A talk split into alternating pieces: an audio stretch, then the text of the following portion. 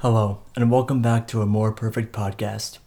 I finally have time to record now. I've been really, really wrapped up with college, so episode's gonna be really sporadic from here on out. I know there was like a month gap in between my last episode and this episode. I think actually it was more than a month. My last episode was like, I don't know, August 28th, I think. So it's gonna be really sporadic. The the plus side being that when that when I do upload, there's gonna be a lot of content to cover. So we might as well just jump into it. If you've been keeping up with the news or you haven't been living under a rock, you probably can guess what this episode's gonna be about. It's gonna be about impeachment. Spoiler. We're gonna try and break it down. It took me almost like a week and a half to understand it all. Otherwise, this episode may have been out like a week ago, but it's really complex and it's moving really fast. Well, you know, race cars don't need headlights because the track is always lit. There's two big ideas here. One is that since the beginning of time, governments have always tried to root out corruption to gain the trust and maintain the trust of their people impeachment was invented because of that idea of rooting out corruption. The idea of rooting out corruption and, moreover, corruption in general is the one word that you could use to describe the whole entire situation, regardless of what details emerge, is corruption. That's why all this is happening. And the second big idea is that Ukraine hates Russia. Ukraine being at, being in a proxy war with Russia is why we are involved, we being the United States, is involved in Ukraine and with Ukraine in the first place. With that out of the way, let's get into the meat. On the 7th of April, Rudy Giuliani goes to Fox News and he starts squealing about this weird thing that Joe Biden was pressing for Ukraine to stop investigating Burisma, which was a company that his son was involved in. It's just it's a weird story, and honestly, I never heard about it. You would have had to been watching the news like 24 hours to just hear about it. It's like crazy. On the 22nd of April, Zelensky is elected president of Ukraine. This is like a chaotic start to his term. He must be very thrilled. So after that, on May 1st, the New York Times reports that Giuliani had been urging Ukraine to conduct a new investigation into the activities of Joe and Hunter Biden. Giuliani calls Trump to brief him on the findings. After that, on the 18th of July, Trump issues instructions to withhold $392 million in military aid from Ukraine. He says it's because that the Ukrainian government is corrupt and that he's not sure where the money's being spent, if it's really going to the army or if it's just going in somebody's pockets. Shortly after that, on the 25th of July, Trump and Zelensky speak on the phone. Trump asks Zelensky to investigate Joe Biden on the phone, according to the transcript. And you may be thinking, oh, well, Trump withheld this military aid. It's basically him withholding military aid, saying, I won't give you this money unless you investigate Joe Biden. What actually happened was Ukraine didn't know that Trump had withheld the aid at the time of that phone call. So, because Ukraine didn't know that Trump had withheld that aid, then how would they have been threatened to investigate Joe Biden? It was essentially Trump just asking that Zelensky investigate Biden. So that pretty much blows up the whole quid pro quo thing. On the 24th of September, Nancy Pelosi announces a formal impeachment inquiry into Trump's actions because of a whistleblower complaint that was filed on that phone call, literally a day after. House says, hey, you want to see the phone call? Here's the phone call. And they release the transcript. And then right after that, a day after that again, the whistleblower complaint is released.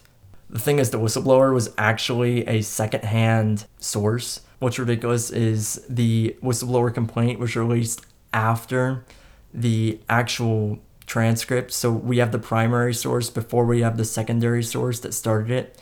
So that's pretty funny. It equivocates the whistleblower complaint to an op ed about the primary transcript. Right after the whistleblower complaint is released, Kurt Volker resigns. Now, Kurt Volker, he was a special envoy to Ukraine. He released some text messages which show that a quid pro quo did take place, but not for military aid. It was for Zelensky to announce that the investigations were taking place, but it wasn't for the investigations themselves. It was basically Trump wanting a PR hit on Biden. If Ukraine didn't give him that PR hit on Biden, then Trump would not meet with Zelensky. So that happened, and it's really not good for Trump. It's pretty freaking bad. After that, a second whistleblower comes forward with primary sources, but it doesn't really matter at this point. I mean, we have all the stuff we need, and Democrats are trying to subpoena literally everything under the sun. So let's see, they they've subpoenaed Mike Pompeo, the White House, the Pentagon, and the Office of Manage- the Office of Management and Budget. And basically, what they're searching for is everything the White House and the Trump administration did with Ukraine. There is some evidence that Biden did withhold aid from the Ukraine to benefit his son. Like you can hear him say it himself. You can listen to it here. I went over, I guess, the 12th, 13th time to Kiev, and uh, and I was going supposed to announce that there was another billion dollar loan guarantee. And I had gotten a commitment from Poroshenko and from uh, Yatsenyuk that they would take action against the state prosecutor, and they didn't.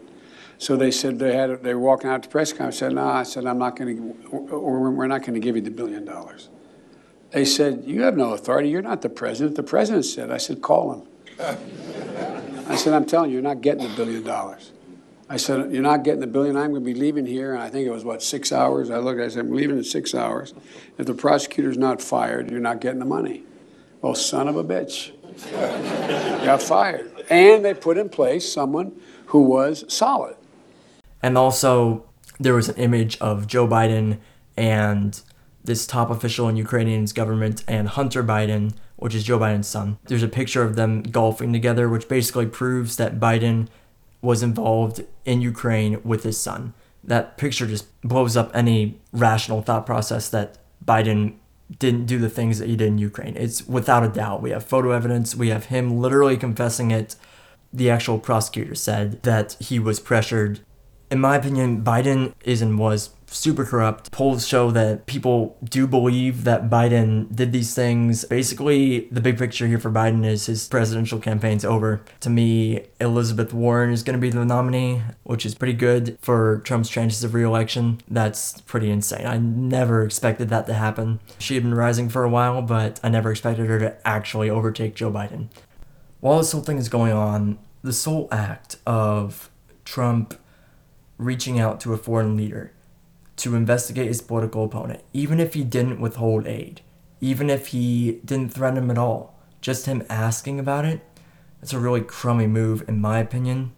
While I don't think he deserves to be removed from office, I really do think that he deserves to be impeached because, as much as I like Trump, we need to set a precedent for this to not happen again. A great way for this precedent to be set is this impeachment inquiry, the impeachment proceedings against Trump. If the articles impeachment are filed, even though they will die in the Senate, it is a great precedent, and I think it's a good thing for this country overall. While it's bad right now, in the future, it sets the precedent that if you ask a foreign leader to investigate anything involving your domestic political opponent, you run the risk of being impeached. That's a good thing for our country because it means that people are going to be more careful from now on in using the power of their office. It's not fair for a president to use his powers of the presidency to talk to a foreign leader and to use a whole nother a whole nother government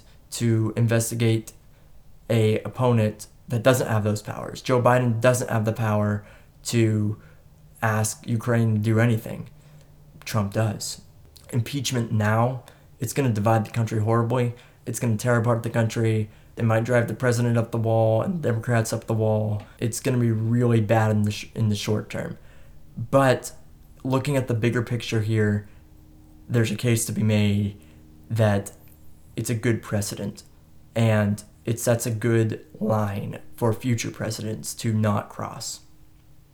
So that's basically my whole opinion on this thing. Do I think that the impeachment inquiry is phony? I think the Democrats were leaning towards it always.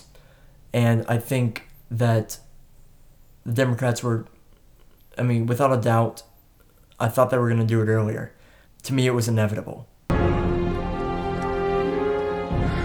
I am inevitable.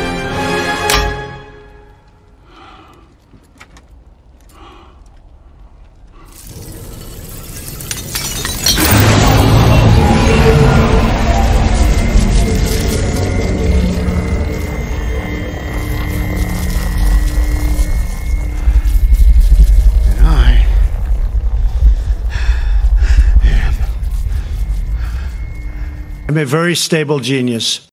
I think it's phony in the sense that if you remember after they announced the impeachment, they got the transcript. So before they even knew what the man said, they pressed the button on impeaching him.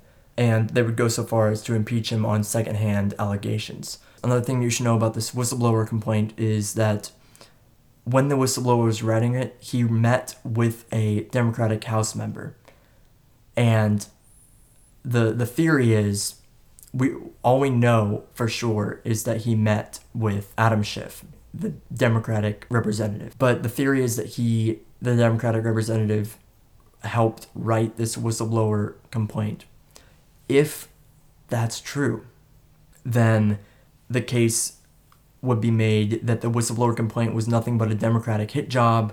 It would just make it this whole situation even more ri- like ridiculous. The most recent thing that's happened is that the White House is refusing to cooperate with the impeachment inquiry, and they're calling it unconstitutional. Um, the White House is pretty wrong here. Like they're saying it's unconstitutional because the last two impeachments, the House held a full vote before initiating the inquiry. This one they didn't, but the facts are that there's nothing in the Constitution that says they have to hold that vote. The White House saying that it's unconstitutional that, that, that they didn't hold the vote is just bonkers. So Trump supporters want to see him stand up to the phony Democrats and want to see him blockade any corrupt Democratic efforts to impeach him. And so from a from a PR standpoint and um, from a supporter standpoint, that's a really this is just Trump being and being the tough guy that he is. From a let's get this over with standpoint, it's not very good at all. The White House should cooperate with the impeachment proceedings and they should just give everything up that they can just to get this whole thing over with as fast as possible. Because what this is all leading to is a vote in the House to file articles of impeachment and send them to the Senate. That's just this is just slowing the process of those impeachment articles. Unless the Democrats now try to argue that that's obstruction of justice, in that case, they would just file articles of impeachment like in the next few days because the White House refused to cooperate yesterday. So that was October 8th. Um, and this this whole thing is very complex. I'm gonna try and record again about it, but no guarantees. As I said earlier, I'm very bogged down with a lot of stuff going on in my life.